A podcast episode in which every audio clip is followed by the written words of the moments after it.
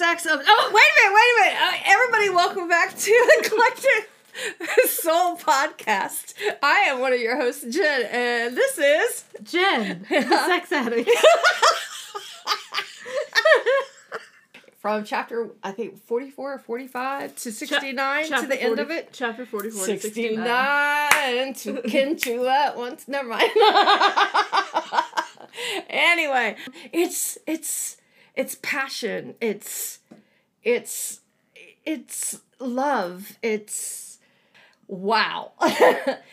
but it's also soulmate-ish. You know, they're soulmates and they have Yeah. a bond and it's you know, they open up to one another finally and they talk to each other and they express to each other how they both feel about each other because you know one was thinking oh they probably he doesn't probably doesn't like me that way and i had these emotions about him and, he, and he's probably think you know he was thinking well she'll probably never see me that way he didn't want to tell her that they were soulmates that they had that type of bond because he didn't want to push her into anything. He wanted her to find out on her own, but he also wanted to be able to tell her, but he didn't know how.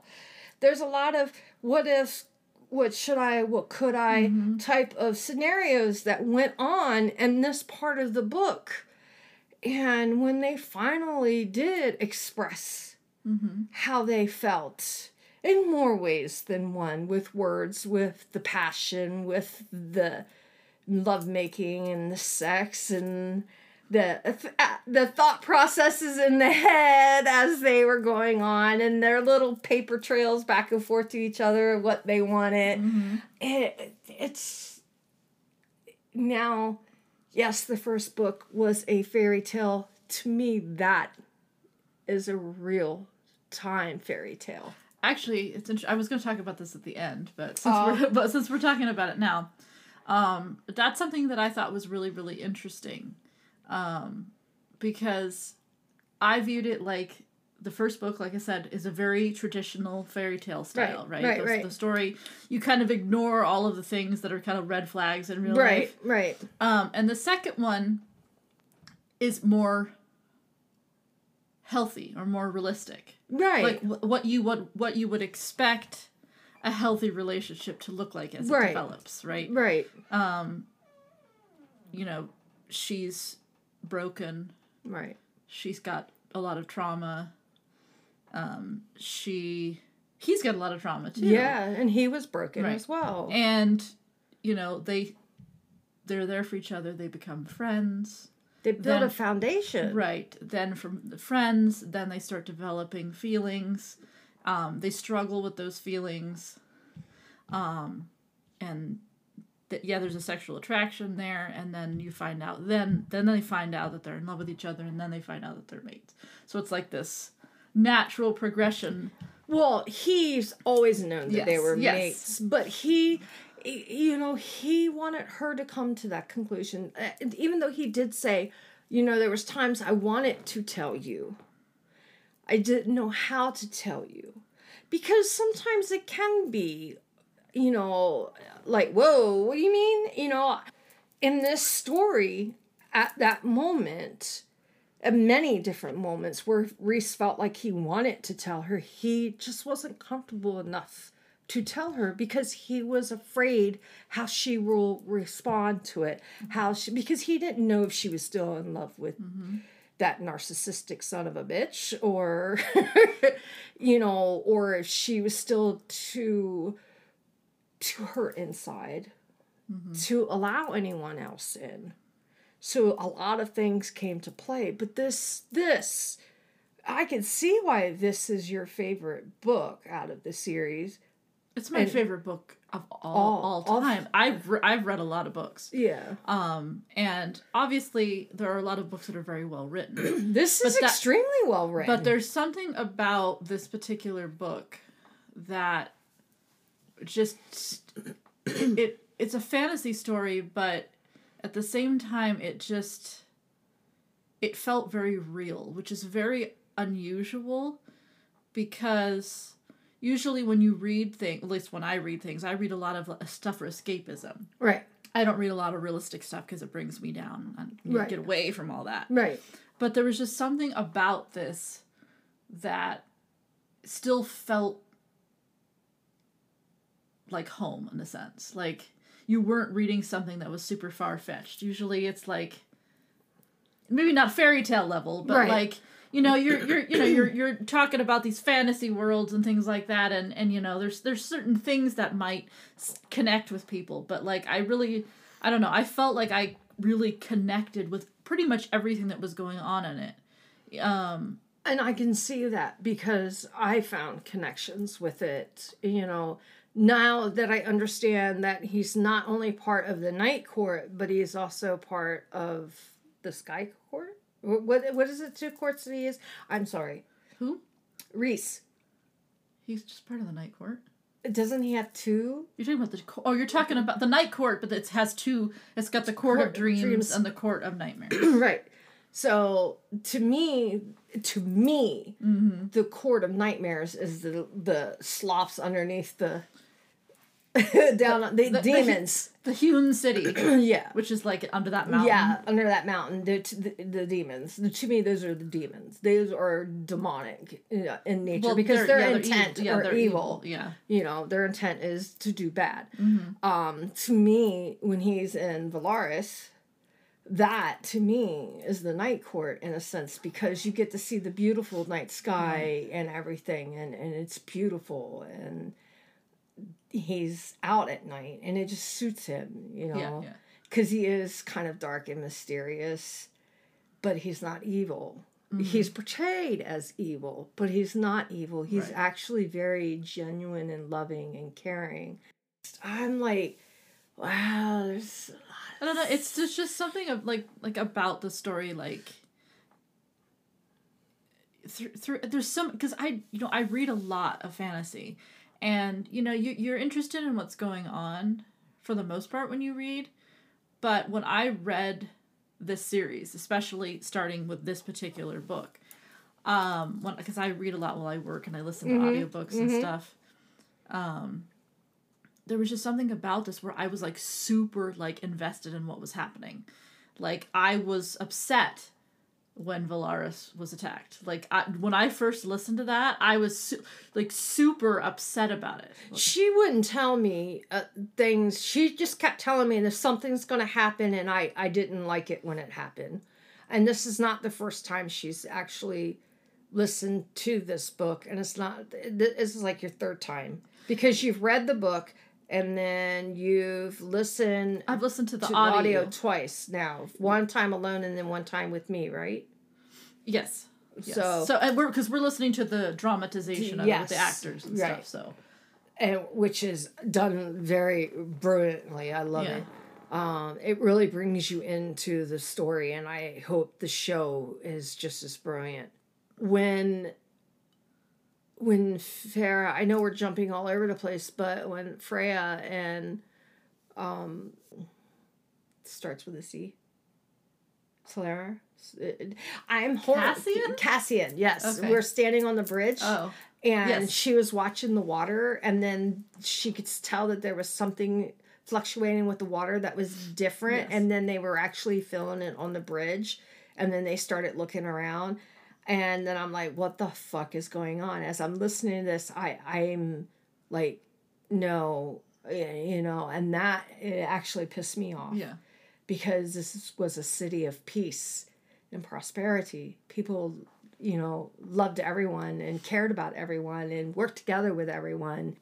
You know, they all could live together. It, it it's possible. And they turned and used that against them and probably would not have had the one sister not leave behind the item they asked for. But because she did, then I guess that's the reason why they took it out on them and sent them there. When this, Well, that's why they killed the sister. well, yeah, but that I Oh, they think- would have attacked Velaris anyway. They were They- already working really? with Hybern by that point. Mm, see, because that pisses me off. But to see, I t- keep telling you, is I'm every woman. That's which she is. She went in ass kicking mode again. And she was ripping ass. she was ripping ass, cutting off heads, and didn't give a shit what their names were because they were all trash. so I know we're jumping all over We're the totally place jumping uh, all over the because place. it, you know, it, th- but this, but this part of the book, Yeah. there was so much going on in it for me. A lot of it made me red in the face, but that was okay. You know, all that sex. I mean, I was a little jealous.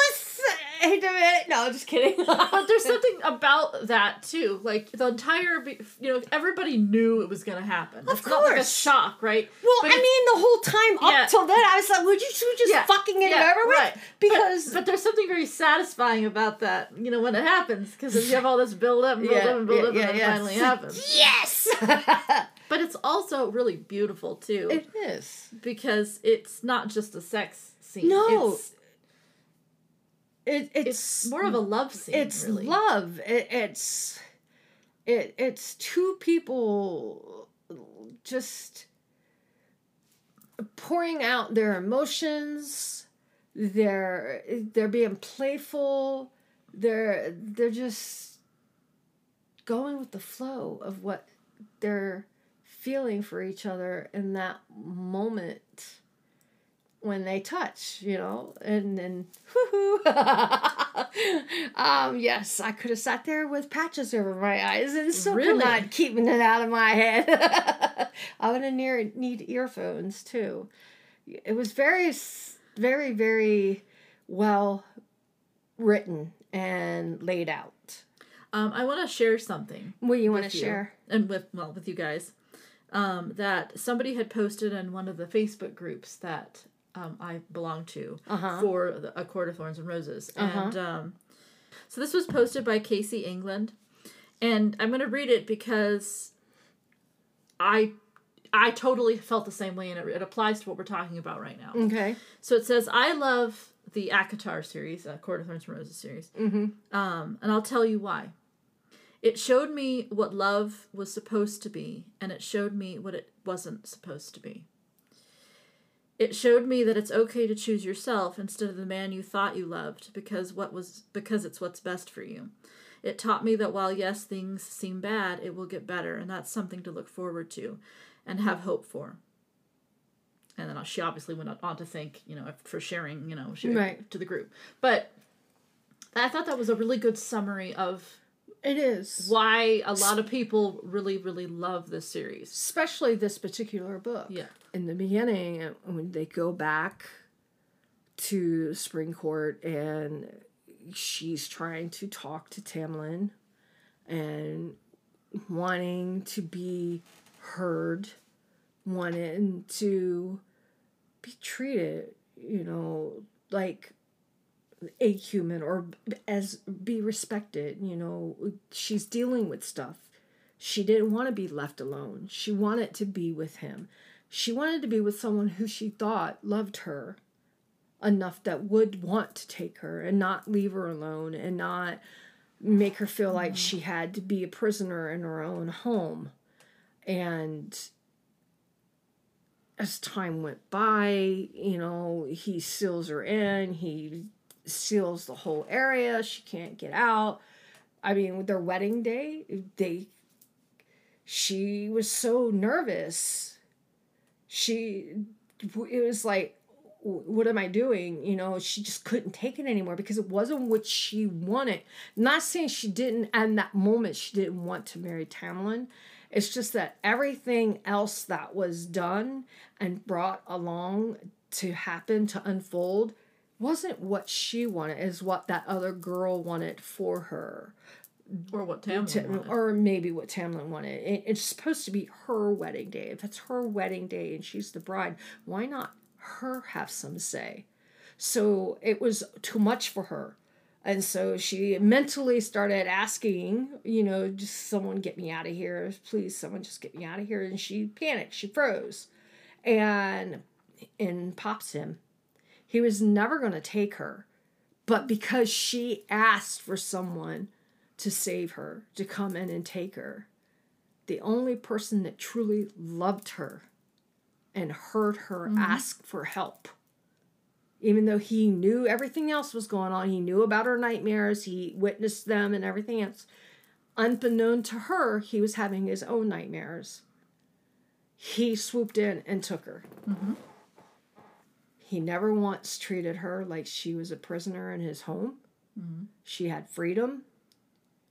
They tit for tat with each other. She called him prick. He would just chuckle. and they, you know, they, he let her voice herself. He let her do what she wanted to do. And because he let her be her in that moment, created a friendship mm-hmm. and a foundation. Mm-hmm.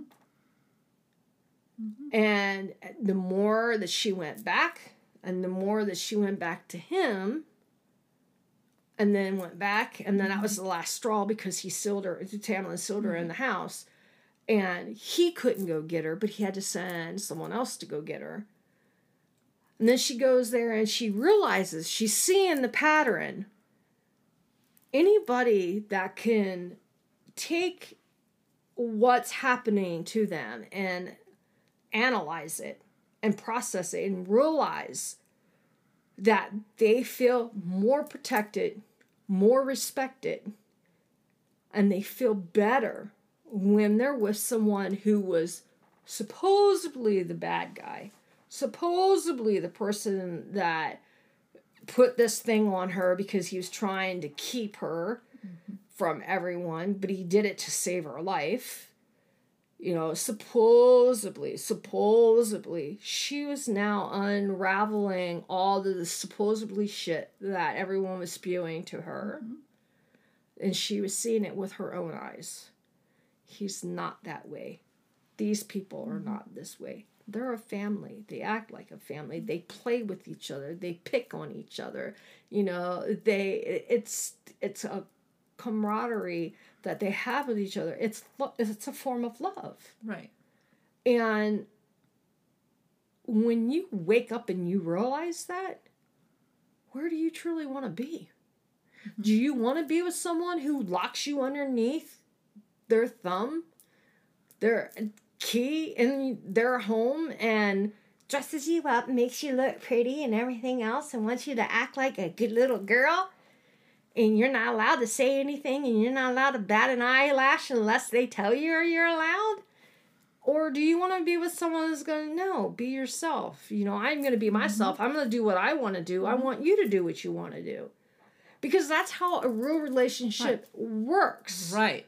Because my philosophy has always been, after dealing with my own narcissist in my life, me taking and going on my own journey, trying to figure out what happened, taking psychology, doing things, is that two people that want to be together, they are still individual.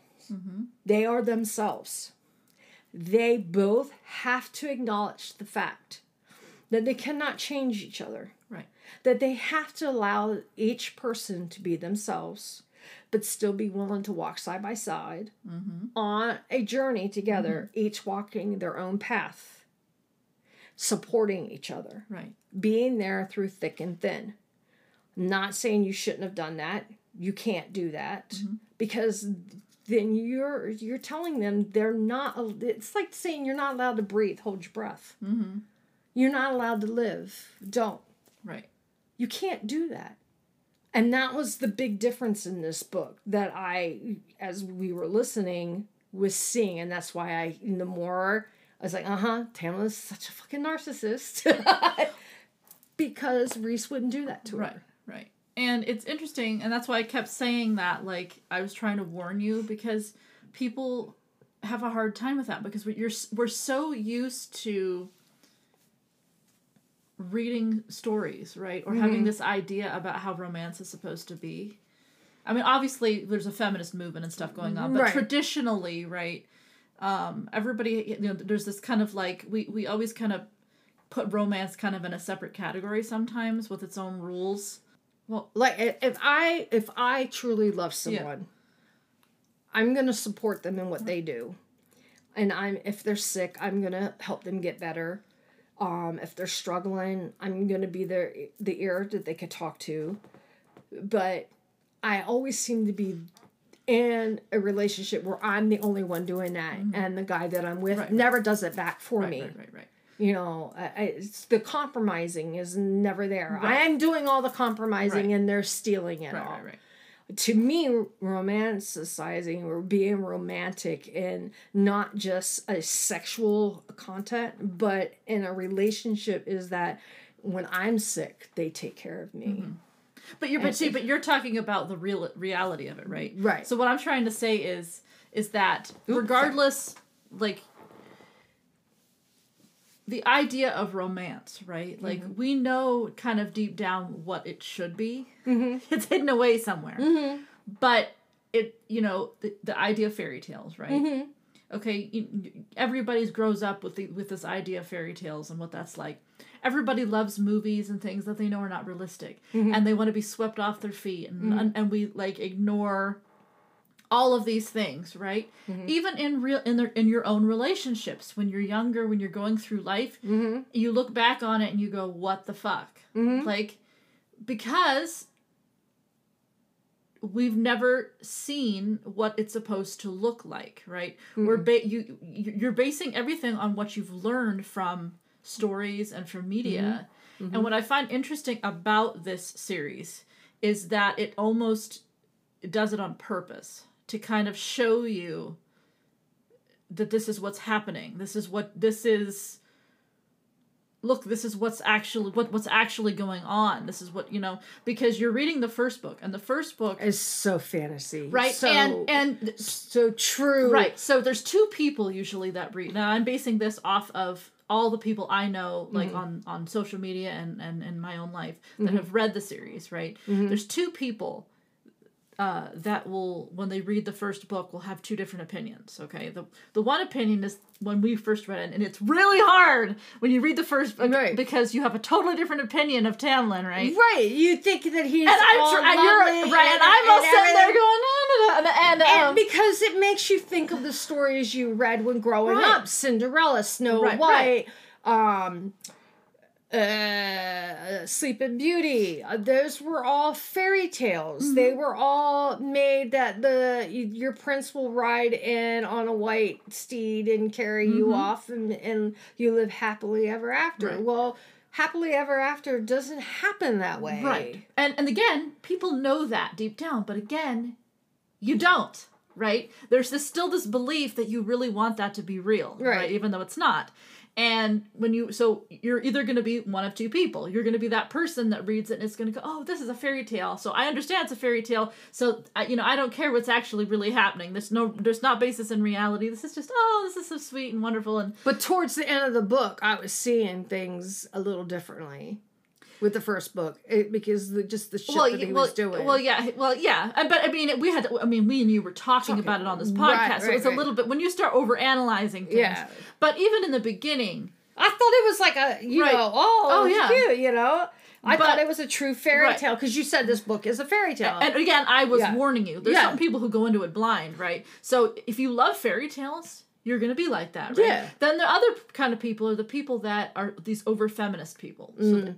And when they read it, they they absolutely can't stand the book because and and then they they're like, I don't want to read the second book, and so you always have to try to be like, hey, the reason why this is a fairy there's a point to why this is written as a fairy tale because they're going to prove you right i don't say that to people you know Right. nobody says that right. but you, whenever i you know you try to get someone to read it i always tell them wait until you've read the second book and then you tell me what you really think because it's a very the, the story itself is a very empowering it's Right. just she starts off showing you what you would expect Right. from a romance Right. Well, f- yeah, from a fairy tale. from right. uh, like I mean, even if oh, you're not, even if you're not reading a romance like as a fairy tale, Right. typically when you watch a romantic anything, Yes. there's going to be this element of like ridiculousness I mean, even dramas are like this. yeah, know, it- where it's know. like this, this. But the thing is, is that we take we absorb that information in, and deep down we know that this is not healthy. It's this is not reali- feel good. not realistic. But Right. we absorb that in, and then we end up applying this in our everyday lives, and then we end up kicking ourselves in the ass because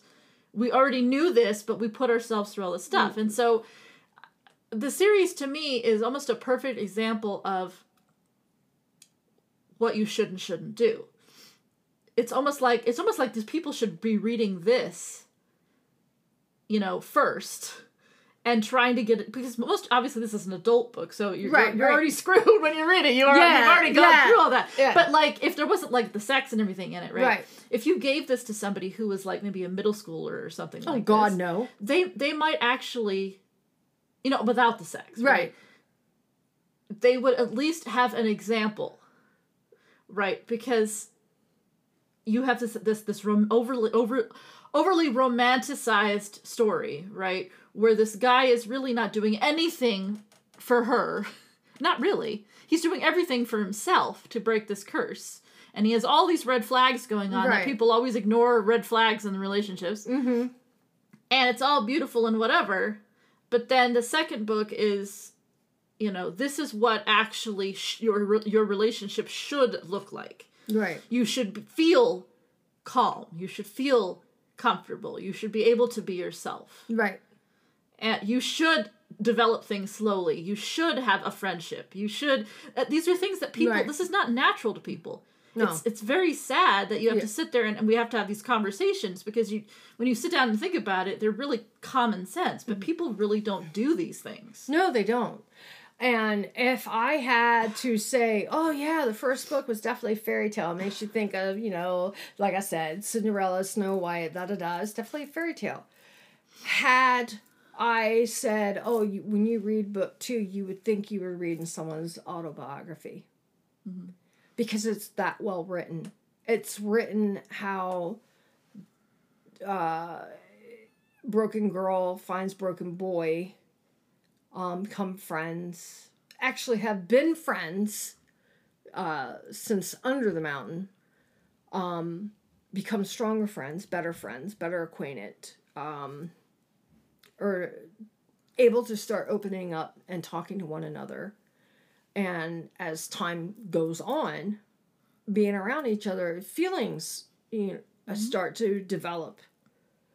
And, you know, and it's those feelings are like you know what am i feeling you know because it doesn't it, they're not butterflies it's, it's something that hits you yeah it's like just- what it's what? why, why am i emotional over this yeah you know? yeah. What, what what is this about you know? Um most people who say that they meet someone that they like you know they have butterflies in their stomach you know they get all googly and da da da and, and nervous. No if you're gonna meet someone you're supposed to be with you're not gonna be nervous. You're not gonna have butterflies. You, you there's gonna be a calmness. There's gonna be a a, a sensation of unknowingness. you're, you're it'll feel like home right And she will. actually says that in the book too. Yeah. Where she realizes when she told she she tells the bone carver, Mm-hmm. right, that when she died, she went home. You know, there was that feeling of being home and then later on obviously she finds out that the reason why her she hung out more on was because Rhys was keeping her there. Mm-hmm. Yeah. Um, but that's how you should feel. Right. I mean, she feels um I mean not just with him, but Even with people. In I mean that court. that's a whole nother like underlying thing in the book too is that the people other people in your life Mm-hmm. too you know um family and you know none of those people are really like 100 everyone's not 100% related to one another No. but they're still family and um a sense of belonging to something and um That's meaningful. Right. And feeling like you have something to go home to. And I think again when you read the book, you connect with that, right? You Right. you actually feel like you're a part of the of what's actually happening to Right, her, right? right. Like, you know, you you you you feel like you're a part of the group. Mm-hmm. And so and then you also you have an attachment to Velaris and all that stuff because you, you start to you know, I wish like you're home in a th- sense. Right. I Yeah. wish there was a place called Velaris that I could go to. You know, I would love to be in the arts and music area because that would be Yeah. my jam. You know, I'd sit there and paint and listen to music. I'd be happy with that. And, and then yeah. just sit out on my roof every night and look at the stars because I like to stargaze. Mm-hmm. That would be the perfect place for me to, you know, be. But and she makes uh you know she notices that too later on um with the other characters too right like Mm-hmm. she compares you know her, the inner circle right Mm-hmm. with the other people that she was around in the spring court like lucien and Mm-hmm. Ianthe and and uh you know these these Well, people are not Ianthe was a helping uh, bitch. really i mean she's a complete like yeah. horrible she's worse than tamlin But but well, yeah, she is a whore and yeah. she is a bitch. So, um and you know lucien has a lot of a lot of issues his own personal issues but I think Lucien really did want to help her. He did, yeah. and I think he does care about her. The only problem is Tamlin is a narcissist. Mm-hmm. He is a person that does not listen well to others. Mm-hmm. So Lucien's not if it's not something to do about work, he's not going to listen because you're a narcissistic. I don't. I mean, Tamlin. Well, I don't think will listen to anybody. That's just the way No. he is. He's a pig-headed. But Lucien, I think he's going through his own Stockholm syndrome, and of course he is. he has nowhere he has to nowhere go. to go. He has nowhere to go, and he thinks that Tamlin uh, is his friend. And I, and I, a part of me, I mean, he is, but again, he does the same thing to Lucien as he does to Feyre. But now that Feyre's middle sister is his mate, Oh, that yeah. might change. We'll just have to see, won't we? That's I know. I can't say anything. I know that. you can't But say, you'll but find out about that in book three. no good.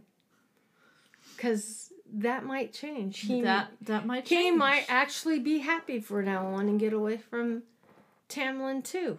Then again, I don't know. So the way he approached her and her family about taking her, that's when it first clicked for me.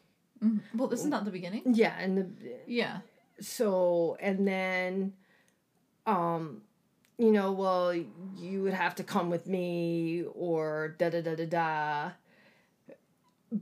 but what I, and i thought it was gonna go like south but then when you found out that he was taking care of her family it was like what Yeah. you know, mm, okay, I didn't see that. Well, that was kind of him. But there was a, still a reason for him to be doing that. It's he, you know, he's still trying to get her to fall. Well, you know that in now. love with him. But when as you're reading this Yeah. or listening to that, you're, you know, you're like, oh, that's so sweet, Yeah. you know. Yeah. Yeah. Yeah. Yeah. Yes and no. it, it's different when you've been in that situation. Right. Right. You know, I I saw a little. I saw like, man, that's a red flag. Yeah, that, that that what he just said to her right there. That's a red flag. Yeah, but because it's a romance, right? And you, mm-hmm. you just kind of go, oh, you know, this is a story, or this is this is oh, you know, it's gonna, it's gonna work out in the end, or whatever. It'll be fine. But know? does it all walk out in the wash? No, it doesn't. And the other thing too is he's very, you know, he wants to be obeyed, and you know the whole that whole and thing. she could never be his equal. That Yes. I'm like, what? Right. So, but this the second book though, that's the kind of love I want. Mm-hmm. yeah, that's I may not get to it this lifetime, but when I come back next lifetime, that's the kind of love I want. right. So, But that's the point. yeah. I mean, everybody should have that same opinion when you finish it, right? Yeah. That's that's the contrast there, mm-hmm. right? It's this is what everyone this is that overly romanticized version of what people think love is, and then this is what love actually should look like. Right. And it takes a lot more work. Yes, it does. It's not easy. And, And it's especially, it is rare. And it's not easy when you're the only person doing it. Right. You have to be with someone who's willing Right. to go all the way with you, not halfway, you know, Right, to right. Mm-hmm. go all the way. And you let them be a human being and do what they want to do. And they let you be a human being and let you do what you want to do. But you're still there for each other. You still support each other. And I need someone who is dependable but yet independent. Mm-hmm. And I want them to be the same way with me, you know. Right. So, and it's difficult. It, it really is. And a lot of these people think that even in their own relationships, and I look at them and I'm like, why are you even in that relationship? Because people ignore the red Flags. flags, right? That's what we did in the first book. You ignore the red flags because it's in the name of love, Mhm. right? Because in the name of and then that person ends up Sorry. being the giver, Mhm. right? And they're assuming that the little stuff that they get is a, re- a representation of love being received. But in it's not. reality, there's uh, that's not what that is. It's No. something else. It's selfish. Like the person is doing something out of a selfish need for something. Right. So by the time you know you're you're invested in the relationship, it's you you you you're so blinded at that point that Yeah. you're you know you're in love with that person and you're already the one giving so much that you're sacrificing your yourself right Right. and that's what she does right that whole ending part of the book hmm she completely self-sacrifices herself for tamlin And the spring court. Yeah. Because Yeah. it's his court. It's Right, his family. right. It's his home. she but she completely i mean when if you look about if this was a real thing happening Mm-hmm. There's so many red flags. She doesn't even know him that long. What, No. What ha- what what has he done? What kind of relationship do they have to warrant that much self-sacrifice? You know, it, it it's obviously it's a fantasy story. It's a fairy tale. When you think about it in realistic terms, you know, people do this in their real lives. Yes. Where it's like they're I mean, I could see if they knew each other for three, four, five years, and they and they developed a a good foundation Well, and But the thing is, is that in the second book, she's still the same person. Right. She self sacrifices herself at the end of the book too. But there's a difference. difference. There's real love there. There's real compassion. There's real admiration between two people that help heal each other. Right. And listen to each other and supported each other and didn't try to control or manipulate each other to do things their way because he was always Rhys was always very clear about you do what you want to do. hmm You know, because he wanted her to do because he knew she did not like to be locked up. She Right. he knew she did not like to feel trapped. Any true human being with their head set on right does not want to be that way. Does not want to feel restricted. When you start making someone feel restricted, they will push against you and they will push away or they will walk away or they will shut down. They they don't want to be, you know, you can't you have to let people breathe. Mm-hmm. You have to let them do what they it is that they want to do when they want to spend time with you, you let them spend time with you. When they want to be left alone and do their thing, there, there's nothing wrong with communicating because communicating mm-hmm. is all uh, actually communication is the key. If you cannot communicate to each other what it is that your wants, your desires, your needs, your uh, how you feel, no matter who they are, whether it's a boyfriend, husband, a mother, a father, a sister, a brother, a friend, if you cannot communicate with them, then obviously something's wrong. Right. Because to have a good relationship with anyone on any terms, mm-hmm. business or personal, you have to have integrity, honesty, trust, and loyalty. Mm-hmm. You have to have a foundation. You have to be able to communicate. That all, all of those go hand in hand. And actually, if you have integrity, you will have all of those because that's all underneath in the Right, integrity umbrella. But like we're going back to the book, right? Yep. Like the the you're talking about the endings of the books, right? They're Mm-hmm. almost parallels, right? Almost. It, it, it's because you've got two. re- Each book represents a relationship development, Right. Right. Right. and they both end in sacrifice. right. And going back to what we were talking about with there's nothing wrong with sacrifice. okay? No, there's not. But it shows you when it's healthy and when it's not healthy. Right. Right? Because in the first book, she sacrifices herself. And there's nothing wrong with what she does, but the fact that she's she's alone doing it, right? Yes. Because the entire book she had no clue what was going on. No. She had no idea about the curse. She didn't know why she what was the, anything. She didn't she didn't even know we uh, she didn't even know that there were fairies. He had hid the fairies from her so she couldn't see. She had no sight to see the fairy. So like Right. there was all these things that were being kept from her. She didn't know anything that was going on. Which is basically lying to her. right. Um and after she discovers the truth, she decides she's going to go self-sacrifice. Again, nothing wrong with the sacrifice, right? She's doing it out of the kindness of her heart or whatever Right. for other people. But she's doing it alone Mm-hmm. and there's there's not been any of those things that you've been talking about honesty integrity blah blah blah No. right No. and then when she gets to the mount under the mountain Mm-hmm. tamlin just says nothing he does nothing he he doesn't even know her she doesn't really even know him Right. because they're- don't have integrity and honesty and all of these things No. so she's going through this whole thing completely alone if rhys wasn't there at all she would have been fucking dead Yes. because he was really the only thing keeping her alive And Rhys made a valid point in that towards the end there. That when Tamlin was allowed to roam free, thinking that he would go get Feyre and leave, yeah he didn't. No. He wanted to bed her. right Well, I'm sorry. That is a huge red flag. You're not going to want to take the woman you love and get her the hell out of there? Right.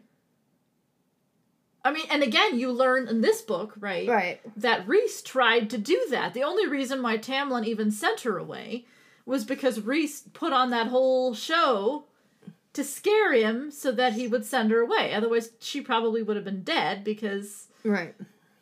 He just wanted to break the curse. But Rhys knew that if she did break the curse, Amarantha would just come and kill her afterwards. Yeah.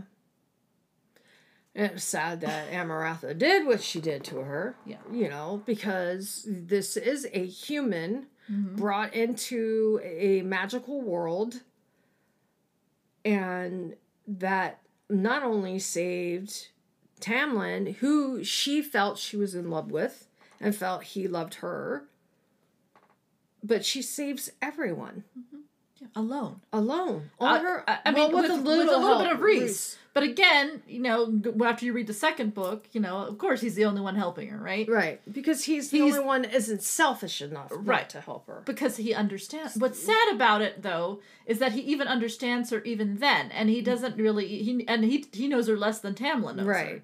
So, and then going back to the second book ending, right? Right. She self sacrifices again. Yep. But the difference is, even though she can't talk to Rhys, right? Mhm. And they have no magic, Rhys knows that she's faking it. Mm-hmm.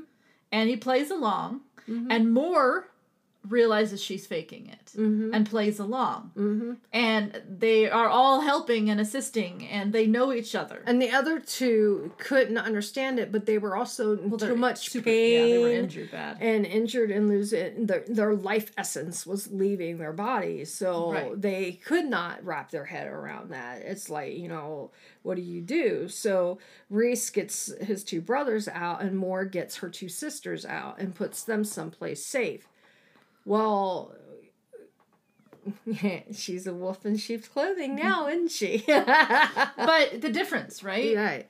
is she's still self-sacrificing herself but the difference is she's not doing it alone even though she made the decision to do it alone Yeah. that she didn't do it alone Yeah. and they knew her well enough to understand what she was doing without actually knowing what and she was then when um they were asking um not morg but the other girl was asking where she was Oh, yeah.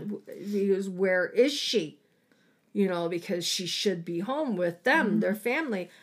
And he goes "Um, my high lady. And she goes well my high lady well nobody knew on-" about that. Right. And he, she goes well if she's you know my high lady she should be here. I should be protecting her. You know and she you know that's the, they're friends. Yeah and he goes she could take care of herself Right. you know and out, they were all like "Ah." had they removed the Right. other glove they would have solved the other bond The the the tattoo of her commitment to the Yeah. court, right? She's Yeah. the High Lady of the Night Court. Yeah. Yeah. And it was so cool to hear him say, No, she's my equal. That and Tamlin would never utter those words because no narcissist, no one who wants to control will ever make anyone feel like they're equal. They will always make you feel less than what they are, and they will always make you feel like that anything that's going wrong is your fault. So I know I lived it. so what else that Well, since we're just all over the all place- over the place? I well, know. let's let's let's see what stuff we haven't talked about. So we have we didn't talk about Starfall, which is Oh my god, that was so cool! But so wicked. So like they go out for it's Starfall. They they got her all dressed up and everything. She had a beautiful dress on.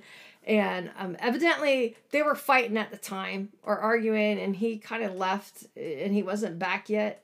Well, yeah, it was like she, days. they, yeah, it was days, and she's like, "Oh, well, be a coward and stay away or something like that, and do whatever you want or something." And then um, he actually showed up, but it's like spirits. They're spirits that look like falling stars. stars. Yeah. and they get hit in the face. that was so hilarious. this green, glittery kind of gook on their face and everything. It's like being hit with fireflies or something. Mm-hmm. That's kind of funny, but it's so pretty to watch, evidently. The way that they spoke about it and they drew such a beautiful picture about what you see unfold, how they come whipping down and mm-hmm. around and everything. It's so, it was, it sounded really pretty. And I think at that point too, it is it, it is right after the um uh, Court of Nightmares scene. Mm-hmm. But that particular scene is like a, a turning point Mm-hmm.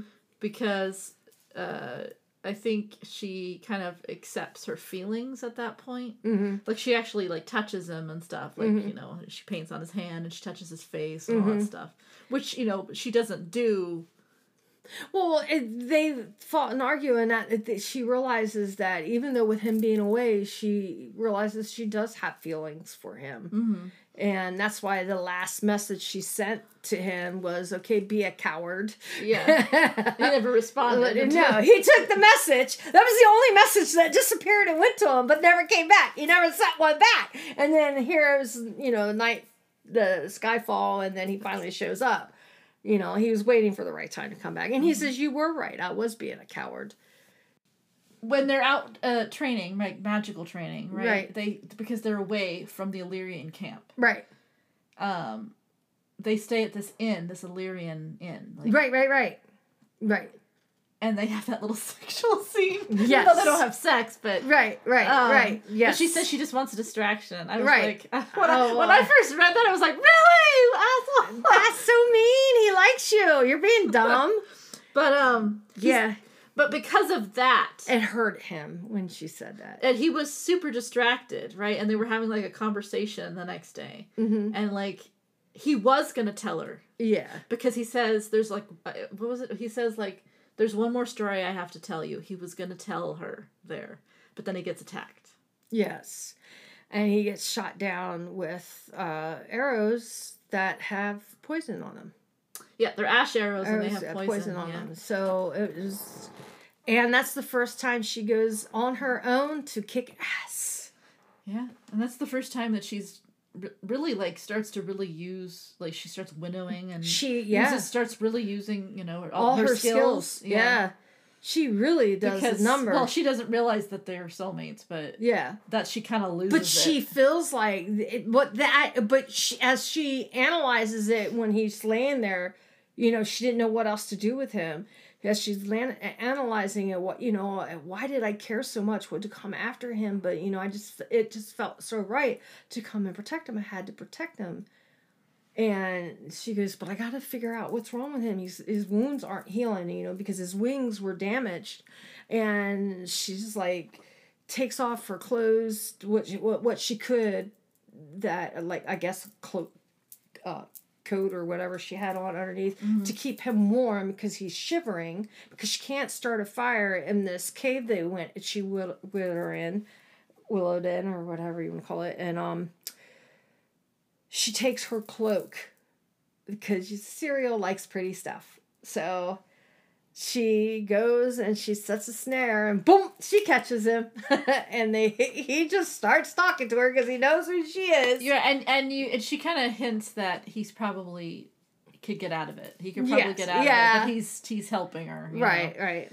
And, you know, and she asks asks about the uh, how to you know cure the poison and that, and he just like randomly just kind of calls him her mate or whatever. And Your she doesn't mate. really catch yes. it at the beginning, but then she's like, wait, what? What? Yeah.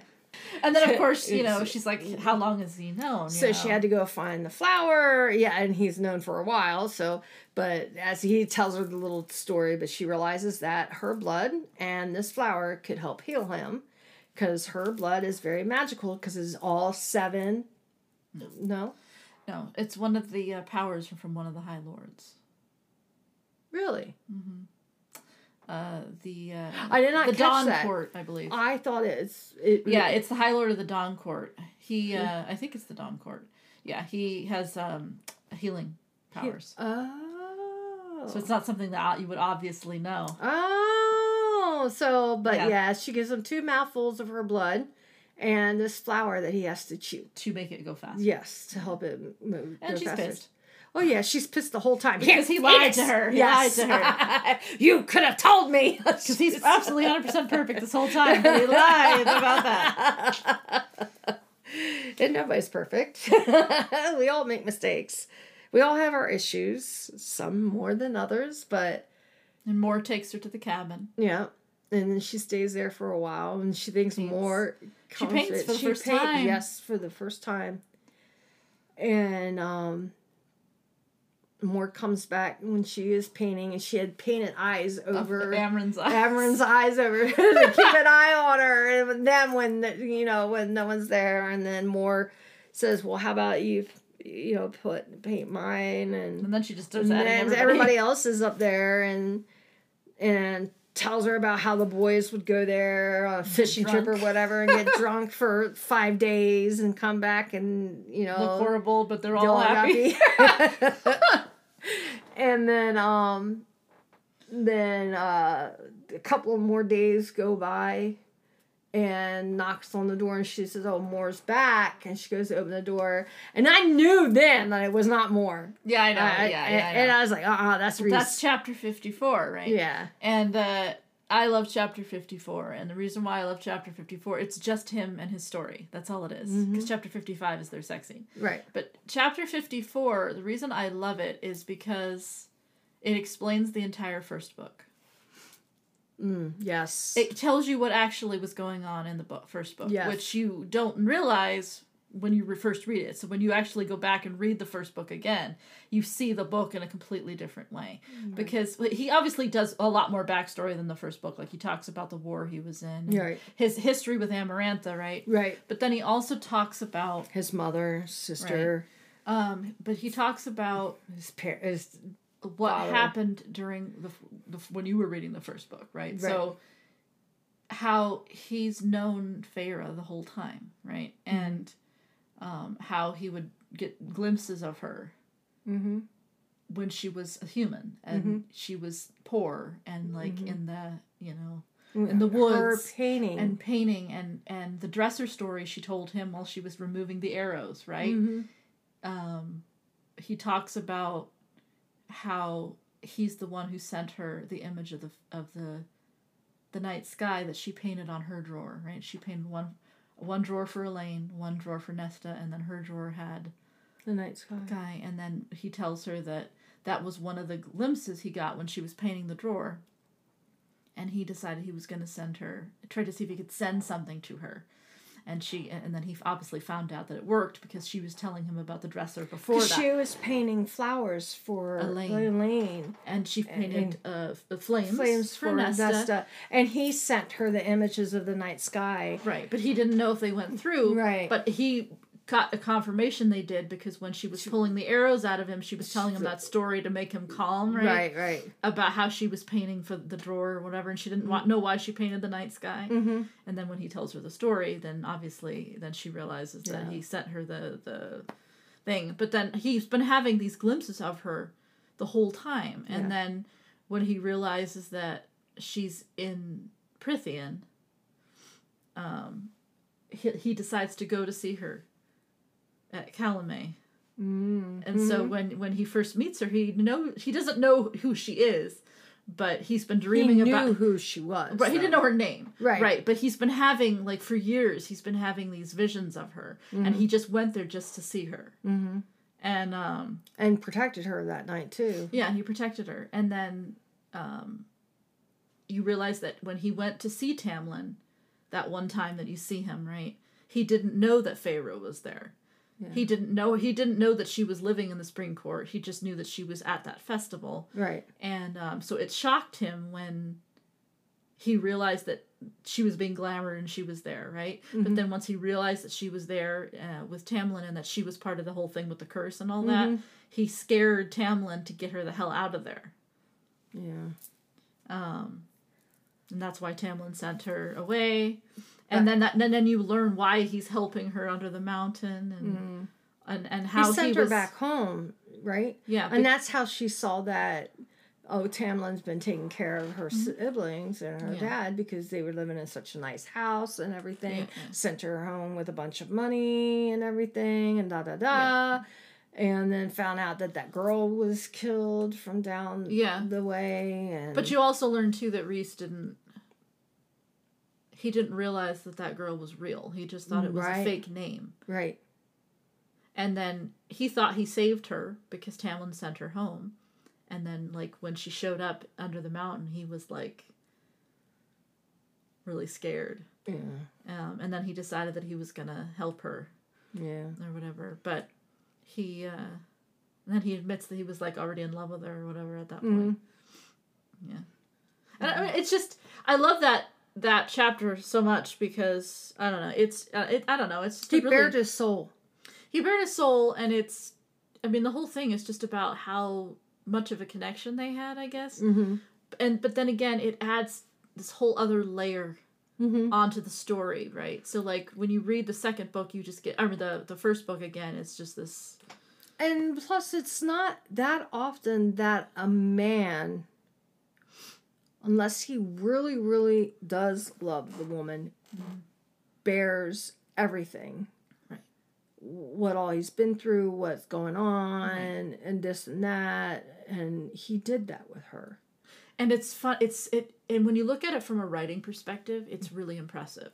It is very impressive. obviously I have read it first and then I've reread it Mm-hmm. again, and she planned that whole thing out because when you go through and you read certain sections of it, there's actually parts that say there was a shadow watching, like like when you when you actually really go back and that's Rhys view- viewing things like in visions and stuff. It's really interesting. Oh, wow. So it's just it's very fascinating. Yeah. Like how she planned that whole thing from the beginning. mm. That it was never meant to be Tamlin when she wrote that. It was it the whole thing was completely written to where he the whole the the, the story in chapter 54 was actually what she was really writing. It just mm-hmm. she just wrote it from Feyre's perspective, Right. not his. Wow. Wow, wow, wow, wow, wow. So and now we're at chapter 55. Yes. which is after you know she accepts the mating bond by Uh-huh. offering him food Uh huh. because that's how you basically say yes. soup. That's like their vows, basically, Yes. right? So if she if she makes him food, then If she wants him to eat it, she'll give it to him. Yeah, if she doesn't want to give it to him, she won't. right, Because that's what she said. yeah, And she did give it to him. yep, she did. So, and then, bow chicka wow wow. And- well, and I have to mention this because it's so rare to see this anywhere, really. But he Mhm. actually cries yes. when she accepts, which I thought was really, I don't know. yeah. And that house was very magical. Mm-hmm. Because the bath water would just start, the sheets would just change on their own. Where can I get a house like that? Where can I get everything? Where can I get one that even cooks my food so I don't have to? just cleans up. I can just putter around. Mm-hmm. so, But yeah, so you have the uh, sex scene. uh, yeah. mul- the multiple. I don't scenes. smoke, but let me tell you. the paint scene. Having sex with all the paint all over the place. Oh my god, it was all over her. Oh, oh. Jesus. Oh, it was it was very well written. It was really good. It kept your interest. And it was also embarrassing. Because you weren't alone. Know, it was me there. I know. It's like, uh, And I was embarrassed, and I already. And we're didn't know what in was the happening. car. We're in the car. Jen's driving, and we're both looking out the opposite windows. It's like, oh my god, oh my god, oh my god. Oh, Are they done yet? I know it's like it's one of those things where it's like you like the scene, but at the same time you're like, oh my god. I'm embarrassed to even listen to this right now. Damn, why is she getting so much? And I know we didn't talk about this, and I'm going back, but we talked about this at the time. But like the part where like, you know, in the end, and they're not having sex, but they're you know they're They're playing around. you know you know the whole that whole thing, and he like puts his fingers in his mouth. We talked about that before. Uh huh. Yes. we both looked at each other. it's like it's like yes, please. I know. It's like, and I said I always wanted a man who would do that. Oh my god. I'm sorry, but I told you this is definitely an adult show. No kids allowed. You, You will never know. now after we've gotten all. I mean, you guys know this. I say this every time we're on Yeah. the. So I mean, I mean, you're you should. gonna- I mean, you shouldn't even be reading this book if you can't be. Yeah, I know, that. I know, I, I, Yeah. and oh my god. Um, yeah, I thought I probably could smoke a pack of cigarettes after that episode. I know they didn't even have sex, and I was like, "Yeah, I, that's fine. You don't have to have sex. We're good."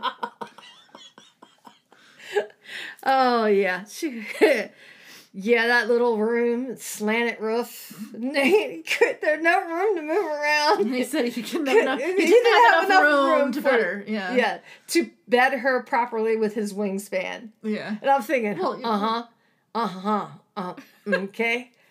Spread her out like her own personal feast or feast? something like that. Which he did do. Yeah, he did do in chapter fifty-five. It was the very first scene, actually. Yes, on that table with the paint all the everywhere. paints flying all over the place. and she screamed like a like. Uh, But yeah. they still have yet to do it against the wall, so I'll just wait for that.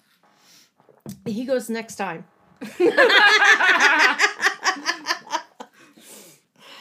They um I'm trying to think if there's anything else in that scene other than the sex. I mean, they did bring up a couple of interesting things, like the pregnancy thing. Yeah, if she wanted to have babies, she could.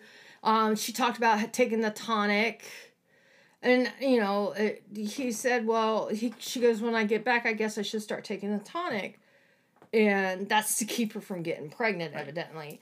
And he goes, "If it's your choice, if that's what you wish Yeah. to do," he goes. Um, she goes, Well, I didn't know if you want kids or not. He, you know, he's all for kids, but it's when they're both ready. And she, and they go on, and her last thing is, is no, I'm a little, little stingy, so I want to keep you to myself for a while. Well, it's also a bad time. They're talking about it's not a good time. I mean, No, they're, they're not. gonna have a war. yeah, they're I going to have a war, and they don't. She doesn't need to get pregnant right now mm-hmm. because, you know, he's a little weary about bringing children into the world because of what's going on. And actually, the first thing that she says is what's interesting, right? Because it's going, it goes back to that, that experience she had in the beginning, where she mm-hmm. has these preconceived notions, and it, the first thing she says is, you know, I'm expected to bear you offspring, right? Mm-hmm. Because you're a high lord or whatever, mm, right? because, that's Tamlin, right. Because that, you know, that's just what's expected. right? She's a woman, and that's your role, kind of thing. You have kids and you tend to the house, right. And he never makes her feel that way. He makes her his equal, which Right. I think is the coolest fucking thing ever. So, and we Uh. should be each other's equals. You know, if you're dating someone, married to someone, you're going to spend the rest of your life with them, whether you get married or not. That's who you choose. You should be equals. There's no, not one is better than the other. You Right, should be equal. So, Um, we we uh, I know we're jumping around, but mhm. We learn because Tamlin, you know, he just gets the more and more into the story we get, he just gets worse and worse. We learn that he had he uh, Tamlin and his family killed Rhys's sister and mother, yeah, which pissed me off. and that apparently he has the their wings in his uh, uh, library. or something. Yeah, or- I think it's library. His dad's well, dad's office or his office, library or yeah, someplace, something like that. someplace where I guess she's never seen them when she was there. From what I Guess we'll find out. She's in spring court she's now. in the spring court now. It wouldn't surprise me if she don't get those puppies and take them home. Guess we'll find out. And um, but But uh, yeah, you. But the fact that, you know, here Rhys and Tamlin were friends when they were younger, which I didn't know, Right. you know, until we got to that part. And, you know, Rhys kept his dad from going in and killing Tamlin. Right. You know, he he's telling his dad, this is not right. This is not what you do. Mm-hmm. You know, because his dad killed everybody else in his Tamlin's family. Right.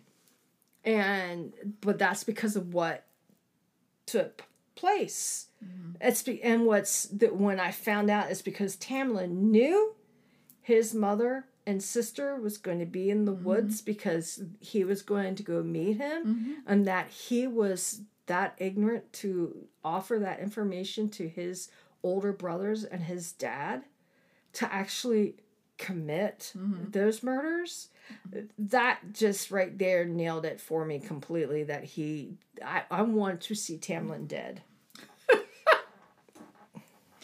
But it explains why they have the relationship they have. This whole like, you, you know, you knew that they didn't like each other.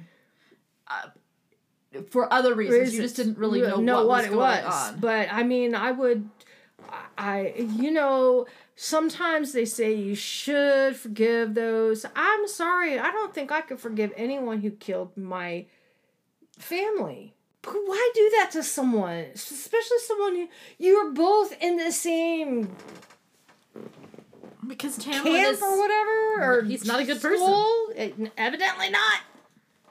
Evidently not. Even if you go back and reread the book one, evidently he was never a good person. Even as a boy, If he you ever go person. back and reread the book, you try. try I swear to God, you'll Oh, I'll be analyzing everything. I'll be be like, okay, this, there's Rhys there, look at the red flag here. Red flag, red flag, red flag. You're lucky I gave you, yeah, you're lucky I gave your book back. You would probably get it back with a bunch of red like, flag, flag, flag. That are a bunch of pasty notes all over. flag, flag, flag, flag, flag.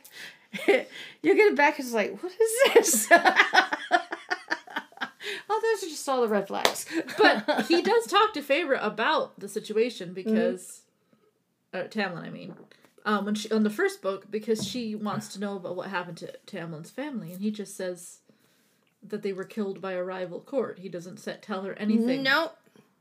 At all about that situation. No. But he didn't say, oh, well, they were killed by the rival court because we killed their family first. That's what I'm saying. He doesn't say any of that. no, because, oh my God, he wouldn't want anyone to knock him off his bright little pedestal he's sitting himself upon. Um, this is a small thing, but it will be a bigger thing later, so I'll just mention it. Okay. Um, when they go to the Illyrian camp with Cassian and Mor and uh, Rhys and Feyre, Mm-hmm. um, they do mention that they're having a problem getting the Illyrians to train women.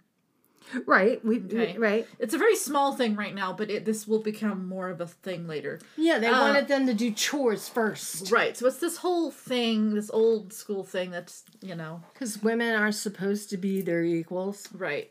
And the Illyrians actually clip the women's uh, wings mm, which is wrong. so that they can't fly. That's wrong. Um, but obviously they're trying to change. Rhys is trying to change that. Right. Um, so there's that one, that part there. Um, I'm just bringing that up because we're going to talk about that in another book. Okay. Um, do, do, do. Oh, and then we have to talk about the day that uh, when they're out magic training. Her and Feyre and Rhys are out magic training, and she hikes out really far because the the other time she like really lost her, like the fire got out of control, and Rhys was like really close. Mm-hmm. So she's like she hikes away from him. he's still there, but he's like they're super far away from each other. And Uh-huh. then Lucien and the four sentries show up, Yeah. and Lucien's there to take her home. Yeah. Uh, boy, Lucien didn't like what he got. I mean, uh, she's standing. She's like, I'm not going with you. Right? Uh, you can tell Tamlin that. She's like, I've already told Tamlin that, but now I'm you can not, tell him again. and you can tell him I am not going home with you, and da da da da da. And, And he doesn't care. He's like, nope. And all he had to do was touch her because she couldn't really winnow that well yet. Right, She was kind of iffy about it. right, And all he had to do was touch her and he could winnow her because obviously he knows how to winnow very well. right, And so she's like trying to like make sure he doesn't touch her. right. So she like uses her shadow abilities Yep, to kind of turn into shadow and glide around. yep, yeah. He's like, what? And then of course it's not working, so she has to scare him. Yep. So then she pretends like she's been, you know, taken over by the darkness or whatever. It's fucking hilarious. And then she shapeshifts wings. Yep. And that freaks him out. Yeah. He's like, whoa! Feyre! four guards with him kind of like back up. And he's like, well, okay, um. Uh, okay. And doesn't Rhys come in though? oh yeah, he does like kind of after she does the shadow, Shadow thing thing. and she gets away from them. Right. Then he appears to kind Yeah. of like be like, okay, this just needs to stop right now because Lucien just completely like stops and he like backs away when Rhys shows up. Yeah. But Rhys was all like decked out in like his his fighting stuff. Yeah. But he when he shows up with Lucien, he uses his magic to to, To glamour it. To make him look more professional looking. yeah. Right, and he and he glamours his wings away, so Yeah. because he doesn't let anyone know he has wings. Right. He's always hides them. Right? Right. he glamours them usually. He doesn't. He doesn't like people knowing he's an Illyrian because they Right. can use that as a weakness, right? Right. To attack his wings, so he hides them. Um, and that's how they. Tr- that's how Hybern tracks him, and they and that's how he ends up getting shot down They track his, uh, the next His- day his, because uh, he used that. He used the magic to, To glamour glimmer. himself really fast. Yeah. Oh my god. yeah. That sucks though. But yeah, that was pretty cool that she had talons and she had wings. Yeah, from Tamlin because it's his ability, Yep. really, the shape shifting ability. Yep. Yep. And she shape shift almost into anything now. Yeah. And she create little monsters out of water, little birds, bears, wolves. yes, she's she's uh she's got the power. Um, we already talked about the attack on Velaris. We did that like the beginning. yeah, I was not happy. And I don't want anyone to talk about the human queens because they suck fucking ass, so we'll just skip that. I was just really devastated when they started talking about the body that fell and she was like the one that gave the book. Yeah, the and they started describing her and then they said the curly the blonde curly hair and I said, "Oh my god, that's a queen." And, but she does mention in the note, and when they went to that other meeting, the last meeting where they she was hiding the She book. said, "Don't trust them." She, she and she mentioned that the first meeting there was a queen that was missing, right? And they said mm-hmm. she was ill, and she said that she wasn't ill. No. So it makes you wonder, like, okay, was this is this queen like also on their side, and that's why there's something happening, and that's why she's not there. Don't know. Who knows? Um, and then I guess the last thing we should talk about is that everything that happened at the fucking end, which was just like a big. A big uh eh, no, no fuck Clusterfuck. but not but not a actual fucking. Yeah, no, there's no It- it's it's just it's a a clusterfuck. Yeah, it's like what the fuck. So they have this whole plan, right? That Fe- gonna, Feyre can nullify the cauldron, but they have to get to the cauldron. and they got to the cauldron, but It was a setup, yep. um, and they get caught, Mm-hmm. and they can't winnow out. Don't They can't use their powers. their magic gets and Feyre, a couple of times, Suppressed. she uses her magic to break because she does have the ability to break curses. mm-hmm. um, from it's another High Lord's ability. Um, so she's able to. There's periods of time where she's able to use her magic because she has to go through and she like breaks the, you know, the the spells and stuff. right. Um, but nobody else can use their their magic. No, Azriel is. They shot an arrow and his, through his chest, yeah. and they use that basically he's okay he's okay if he if it doesn't move like to his heart Right. and the poison and all that so they use that to basically control them so that they don't do anything and cassian gets his wings all shredded up Yeah. That. God, to hear him scream when they did that, because you know we're listening to an actual theodoctric. yeah Oh, that I, I I I can't wait to see this on screen though. but you, you want to see it on screen but you don't want want to to see see it on screen. No, but I mean, oh, it, it, it that that was really difficult to hear that, and I'm thinking, oh my God, that's his wings. Yeah. And it reminds me of the first book when the uh that one fairy lost his wings. Yeah, That's, and he's like, they "I cut lost his my-" li- yeah. yeah. Oh Yeah. my God, that that was so sad. Um Oh, Jur- so Jurian shows up. He's been resurrected from the cauldron. And he just wants to know where Miryam is because he was in love with Miryam at one time. she's dead. Well, Mor says she's dead, but we don't, you know, he doesn't believe her. no, And uh because she's not. and he's but- and Jurian is working with Hybern, but again, we don't know why. We we know that they have some sort of a bargain worked out. Yeah, it sounds like everybody has a bargain with this king.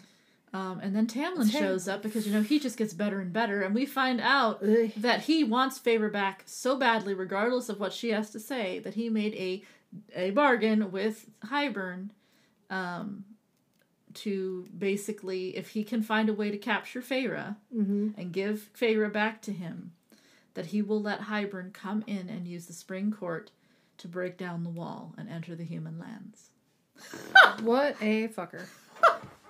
So, you know, he just he was bad already he was bad just with Feyre by herself.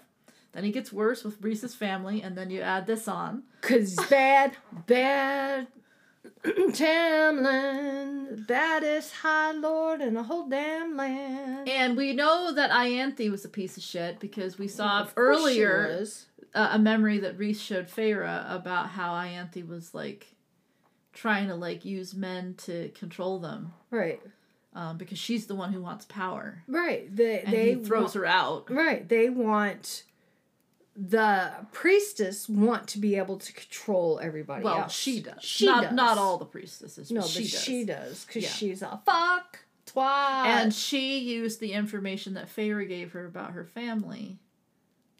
She has a bargain with Hybern yeah, that's that's just because. Hybern is going to remove the High Lords and make the priestesses take their places. And if she and she's giving up Feyre's sisters to use as leverage for, with Feyre. keeps talking to herself in her mind breaks the little bit of a curse that she could break in so she can actually use some of her magic to uh, go completely I am the light. Yeah, so she she distracts everybody. So she starts having a fit, like she was having a seizure, Mm-hmm. and then she lets the light out. And the only, the only time she, she ever uses the light is when she has sex. Uh-huh. That's what she was hoping Rhys would know that it was just like fake, right? Right, because, Because- Rhys even said we'll have to teach you how to turn that down some. we-" She, whenever she's happy, she gets It's lit up. Right. So it doesn't make any sense why she would all of a sudden be lit up like that. Uh-huh. But she uses it as a distraction, and then after that, she yes. she breaks the while the lights out, she breaks the The, um, so they can winnow out. yeah, she breaks the wards. wards. Yeah. Um, but again, she has no way of telling them that she broke the wards because Right. she can't talk Because, to them. Right, because she doesn't have that connection with him right now because all the magic has been suppressed. Right. Um, and then she realizes that there's that there there's no way anyone's going to get out, so she has to sacrifice herself somehow. And she realizes that if she just goes along with Tamlin, because the whole reason why he's there, and that's why Hybern wanted her to begin with, is because he has a bargain with Tamlin, Mm-hmm. is that if she just fulfills the bargain essentially, Mm-hmm. she can be taken away. But she fakes it to make it look like she was under Rhys's like mind control or whatever, so that way Tamlin will not suspect anything. Mm-hmm. Right? He'll just kind of treat her like she She's always like, did. Tamlin? Playing like, oh, fuck. Oh, okay, I gotta play this really well. I gotta act like I haven't seen him in a long time. and then I'm still in love with him, and then I'm you know the same person I was back. then. Cause she is a wolf in sheep's clothing. Can I love your music? Thank you. Keep writing it. Her sisters get put into the cauldron to show the queens that, That- it's safe. Safe to get in there. Right, and and again, that happens before she does. She does things. So right. all these things are giving giving her reasons why she So needs to both get of her everyone out of there. sisters become elves. Elves, yeah, can become fae. Fae. Yeah. Become Fae, yeah. Yeah, um, and we find out that Elain is Lucien's mate. Yes, after she becomes Fae, which is really weird. Well, and we know that that's typical, right? Like Yeah. the bond, like hits, like because Rhys said that he didn't. I mean, he he, he knew it before. well he assumed, but it, he didn't have the mate. The mating bond wasn't there. Like they were, they're always they've been soulmates Mhm. the whole time. It's just the mating bond clicks into place. So when she got when she died and she came back, right at that end that ending scene, right, Right, where in he like book. he calls her and she goes up at the end and they kind of look like they're getting along and whatever. And then there's the part where like he's getting ready to leave Mhm. and he like it's it, if you read it again it's in there but it like he his eyes get really big and then he just disappears like he winnows out because he realizes that they're mates right then at that time right? Aw. so lucien it's the same thing like they're lucien and elain would, would have always been mates but the they've never met before right Right. but because she turned Fae and she he's standing right there in front of her, the the bond clicked into place. Mm. We end the book. Oh God! When I first read the first time I read it, I actually thought their bond was broken. I almost freaked the fuck out. I know, I was getting scared there for a minute. I was so upset when I first read that. Like when they actually I actually physically- paused the fucking book the when I first read it. I was like, I actually had to like stop working and go sit for a while because I was like, I was pissed. I was so fucking pissed. Like I, I felt like I lost the bond. I was so upset. Because I was like, no, no, no, no, no, no, no. That, uh, that's what I was thinking in my head. No, that can't help it. And then she's like, uh, her chest hurt, you know, and he hurt because it, it was painful what they were doing. But it wasn't the fact that their mating bond. No, they're It bargain. was the bargain bond that was broken. yeah, so he doesn't. She doesn't have to go once a month, but she lives there now, so it doesn't matter. Right. But yeah, she doesn't have to go visit once a month anymore. Yeah, right. Yeah. But I know, I mean, yeah, I uh, Yeah. I thought the bond was broken there for a moment. Was, Oh my god. I was like, no, how could you do this to me? oh boy. Oh, was I wish I could have been a fly on the wall that day. but, um, but no, I was glad that when it continued and he was like, "Well, my." It's like, Yeah, well, oh, yeah, that's the first time he announced- nobody knew it. It about it because they did it the night before. yeah, they did it the night before. You know, hell, we didn't even know they did it until Well, then. that scene, he he says like, I have something else that I want to do, and then it breaks off. Right. right. And it doesn't tell you what They went and did the, what else they did. right, So but I guess that was it. but if it wasn't for that, I would have thought the same thing. I'd be like, no, my god, how are they gonna get back together? Well, yeah, that's why that's there. I mean, you don't know until that, Right. that part, and then he But- talks about how it's not like Amren's like that's impossible. You can't break that kind of a bond. It doesn't. You can't. and he's like, he's like, yeah, I know. It's all. It was basically it was, he was just playing along. Like that scene where he's like, no, don't, don't break it. I was like, I was all, I was all upset. Like, but but yeah. So then you find out that it was all just a you know A dramatic. dramatic thing and uh and then she's in the spring court having a good old time with Lucien doesn't fucking believe her. You know damn well Oh. he doesn't. No, he doesn't.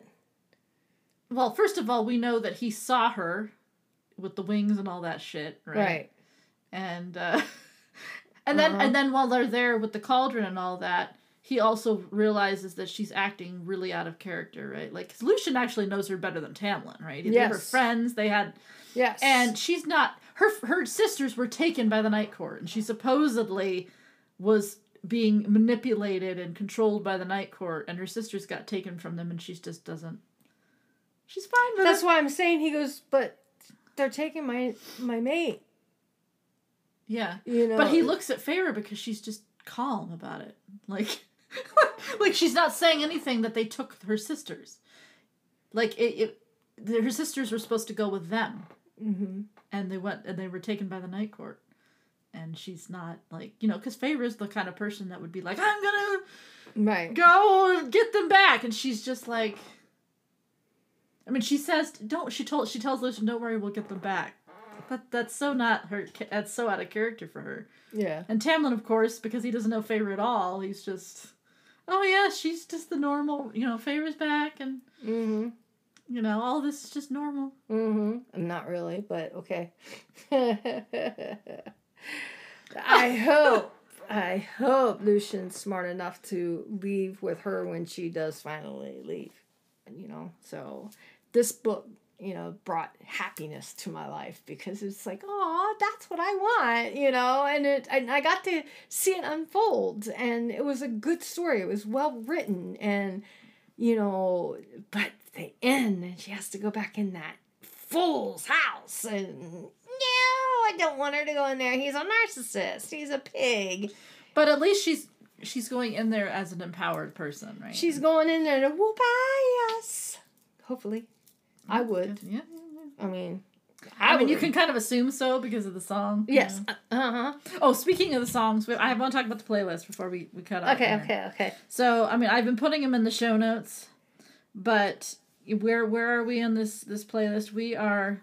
So I have a a court of feels and fangirling playlist on Spotify that is basically in plot order. All the songs are in plot order, and um, the ending of book two is basically let's see. So we read. And oh, so Starfall. So the Starfall. song Starfall is where chapter 44 was Mm-hmm. and we are now we ended on you made me a monster and we're starting with cinderella's dead that's the first song of I book forgot that Cinderella was dead. I love that song. so uh, that's where we that are I'm a badass. that's where yeah that is where we are uh, yes. starting off here Yes. Um. following along For those that do listen, we do have a Facebook page. So if you want to join our Facebook page so you can get the link as Mm-hmm. well. oh and since you guys are also done because i've been hiding the plum of some of the playlists Oh, um since now you're done with book two you know we i have that Rhysand and Feyre playlist which i didn't mention because oh, okay. i didn't want you know to spoil anything for anybody Well- and i also have my tampon the high lord playlist which is you know devoted to tamlin and Yes. uh, and i have an, an instrumental playlist okay. which so- is basically the same thing as this one where it's like in plot order but it's all instrumental music But if you want to find us on Facebook, it's eclectic soul podcast.org um, or at eclectic soul dot, uh, podcast.org. I can't talk because it's getting really late at night. yep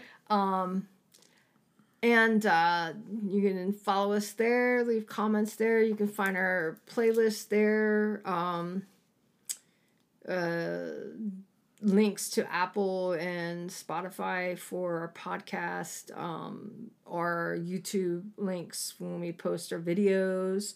And if you like and subscribe to any of our stuff, then of course you'll get an email letting you know that we've dropped something. So we appreciate all of you. Thank you so much for listening to our um, YouTube. I, I'm really, I, I'm still in awe how many people that started listening to our um, podcast. I, it's in the thousands. I never expected that. I I'm still like wow. so um, I would definitely appreciate it if you shared it with people. Um, like I said, like and subscribe. Um, if you listen to podcast when you're driving or whatnot, if you have Spotify or Apple, go to them. Rate us if you could, please. Um, like, share, subscribe from there. Um, join us on Facebook, join us on Instagram. We appreciate each and every single one of you. And I just want to say namaste. Thank you very much. Um, for the rest of uh, this podcast, I think I'll just sign off and say thank you and goodbye and much love and love and light and um I don't know. I'm still I'm just really touched.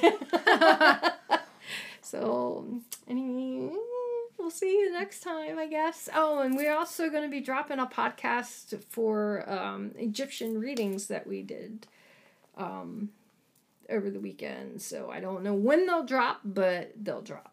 So Jen's really The- by the time you hear this, it'll, they would have already dropped already. Okay. Yeah. All right. Yeah. So anything you want else you want to say? I think you've said. I think you've said it all. Said it all? Yeah. Okay. All right then. So, Y'all um, have a safe week. Blessed be. bye. Bye. And if you would like to contact us, you may do so at our email, eclectic soul podcast at gmail.com. Our Instagram account is Eclectic Soul Podcast. Our Facebook is eclecticsoul.org. Our YouTube is Eclectic Soul. Jen? If you want to reach me, my personal website is Music and Mystery. My SoundCloud is the SoundCloud page, the soundcloud.com slash Jennifer dash Feltman. My Facebook is at Music and Mystery, and my Instagram is at Music and Mystery. And if you would like to reach me personally, my Facebook is at Just Call Me Jin Jin. My Instagram is at Call Me Jin Jin or look for Goddess. And my Twitter is at Jen Sullivan. Thank you and have a blessed day. Blessed be.